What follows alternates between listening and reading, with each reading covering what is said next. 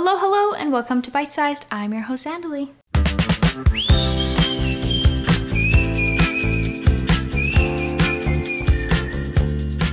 Bite Size Podcast is a nutrition podcast focused on nourishing pregnant moms, postpartum moms, or babies starting solids.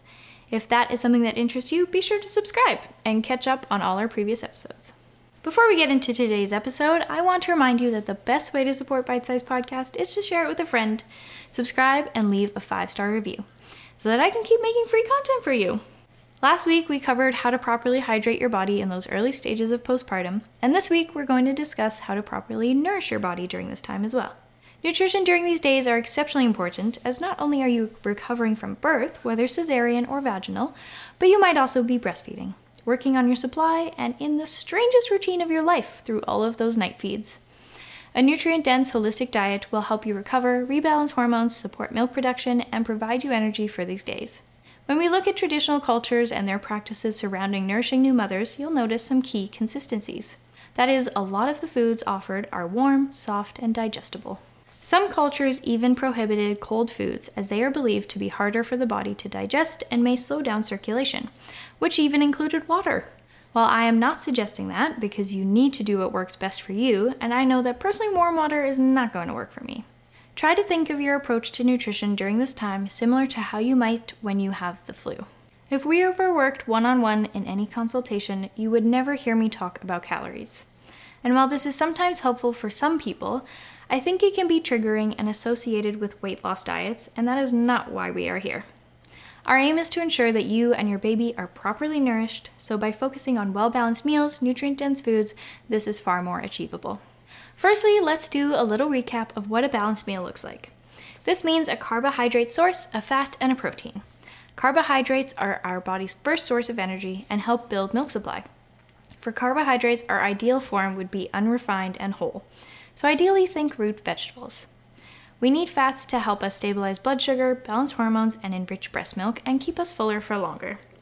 Fats are going to be avocado oil, olive oil, butter, and ghee.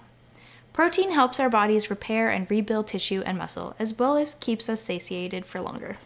Protein helps our bodies repair and rebuild tissue and muscle, as well as keeps us satiated for longer. Proteins are obvious for those of us who consume a more traditional diet, so would include chicken, beef, lamb, etc. Any sort of animal meat. For vegetarians or pescatarians, this includes eggs and fish. If you are vegan, you're going to want to consume a varied diet to ensure the amino acids from multiple sources can build full proteins in the body. If this is new to you, be sure to check episode 2 of the podcast, where we go into a bit more detail. And as a reminder, I do have a free guide on my website. It's all about balancing meals, where I share a lot of examples in each category from ideal forms to those that I advise against. I also share more on vegetables, fruit, greens, dairy, and beverages.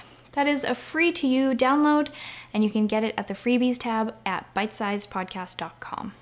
Now that we know how to ensure we are consuming a nutrient dense diet during this time, and always, my next tip is going to be to really listen to your body and when it's cueing your hunger. This means that rather than counting calories, we can have healthy meals and snacks on hand, hopefully delivered by your wonderful friends and family. It is pretty typical to feel like your appetite has increased or sometimes even feel insatiable during this time, as your body is working very hard. I would encourage you to listen to these cues. Now, there are some instances in which some moms experience a loss of appetite. This could be due to the fact that you might have had a C section. Often, the drugs and discomfort of recovery can lead to an initial loss of appetite. It should return, but if it remains and you feel dizzy, sick, or shaky, you should contact your healthcare provider. You may also experience a loss of appetite if you experienced hemorrhaging during birth. This would mean you lost a significant amount of blood, but again, it should return, and sometimes it can return very intensely. So be sure to listen to those cues and nourish your body. If you are experiencing constipation, this can also lead to a loss of appetite. Makes sense. I would encourage you to resolve this quickly, and then your appetite should return. Finally, a traumatic birth experience or postpartum depression can cause a loss of appetite. I am certainly not qualified to help with this, but I would encourage you to lean on those around you and seek some professional advice to work through this. Now let's get into some specific foods that will be beneficial during this time. Fermented foods are going to be a wonderful addition to your meals.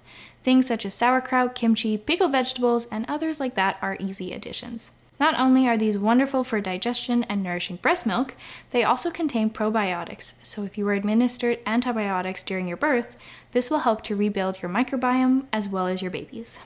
Bone broth. Now, you'll have noticed this in both the hydration and nourishment episodes, and that's because it just serves double duty. While also being hydrating, bone broth is very nutrient dense. It's full of protein and collagen. You'll also notice it meets our traditional notes of warm, soft, and digestible. Next, we've got nut butters. If you're ever in a pinch feeling ultra hungry and need a quick snack, have that spoonful of nut butter. This can be peanut butter, almond butter, cashew butter, any nut butter of choice. The monounsaturated fats in nut butters are good for steadying energy and blood sugar while providing satiation, as we discussed earlier when talking about fats. This is going to be very helpful for new moms as they experience highs and lows from fatigue and hormonal fluctuations.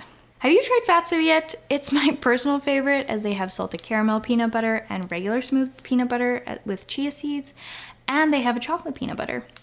I love to use this for energy bites. Highly recommend checking them out. I wish this was sponsored, so Fatso, if you hear this, hit me up. Speaking of chia seeds, chia seeds are a great addition to your diet during this time as well. Once upon a time, I was on my chia seed pudding game, and that was amazing. So many flavor combo options, which would be a great plan ahead snack for you to make. Chia seeds are high in fiber, which helps to aid digestion, high in protein to balance energy, and are a good source of calcium, which is important for breastfeeding. Coconut is up again. While we chatted about coconut water and hydration, coconut flakes, coconut meat, coconut oil, coconut cream are all going to be beneficial during this time as well. Coconut is rich in healthy fats, so nourish breast milk, balance blood sugar, and provide satiation. It's also the richest source in lauric acid, which has immune boosting, antiviral, and antibacterial properties, which are going to be amazing for you and breastfed baby. Root vegetables and squashes are going to be wonderful carbohydrate sources, as I mentioned. They're easy to roast, keep well in the fridge, and help to stabilize blood sugar. My last suggestions are two that people always turn their noses up at because they're not common, but they're really good for you. Grass fed liver is rich in iron, which is needed after birth to replete losses, and is also rich in vitamin A, which helps to support the immune system and promote repair of the mucous membranes in the vaginal canal or the incision of a C section. You can include liver in your diet by adding it where you might any other protein, doing a liver pate, or you could even do a beef liver pill sprinkled over your food if you really can't stomach the thought of real liver. Lastly, my other suggestion people don't always enjoy is sardines. They are a rich source of DHA, calcium, and D3. Canned sardines are a quick and easy addition to any meal and are also a very good first food for babies, which we'll cover later as well. I would encourage you to try to include these if you can. I was not a fan before, but then we went to Portugal and had sardines, and I loved them, so don't knock it till you try it. Next, I want to talk about some spices to add to your foods. These are warming spices, so staying consistent with our goals. We've got turmeric, ginger, cinnamon, and cardamom. Turmeric is known as a uterotonic, which means it gently stimulates the uterus, helping it return to its pre pregnancy size. Curcumin is the active compound in turmeric, which gives it its golden color and has powerful anti inflammatory properties that aid in birth recovery. Ginger, we've talked about a bit before, but it helps to improve digestion. I've mentioned digestion a few times throughout this episode, and if you think about the anatomy of pregnancy and birth, there is a lot of movement as organs shift to make room for the baby and then return to their original place. It also has lactogenic properties, which helps to support milk supply. Cinnamon and cardamom also help to warm the body. If you were ever victim to the cinnamon challenge, like many who grew up in the same era as me, then you can attest to just how warming cinnamon can be. These warming spices help increase circulation, improve digestion, and restore energy. Personally, I'll be prepping some cardamom buns because it is one of my favorite treats I've discovered while traveling and just so yummy. A good excuse to throw a treat in there. So, there you have a little snack on nourishing the postpartum period. I hope that these tips help inspire you with some ideas on what kinds of meals and snacks you might want to prepare, and are a good list to give to your friends and families who are making you some of those meals and snacks as well. I'm currently working on some meal plans for the various stages of pregnancy, and while I don't have them ready for you yet, keep an eye on my Instagram for those. You can find me at bitesize.podcast, where I also share some additional information and shareable bits to come hang out. You can find me at bitesize.podcast, where I also share some additional information and shareable bits, so come and hang out, join the dinner club. Thank you so much for tuning in today, friends. Don't forget to leave us a five star rating and review wherever you listen to your podcast. And in case no one has told you today, you look radishing. Bye.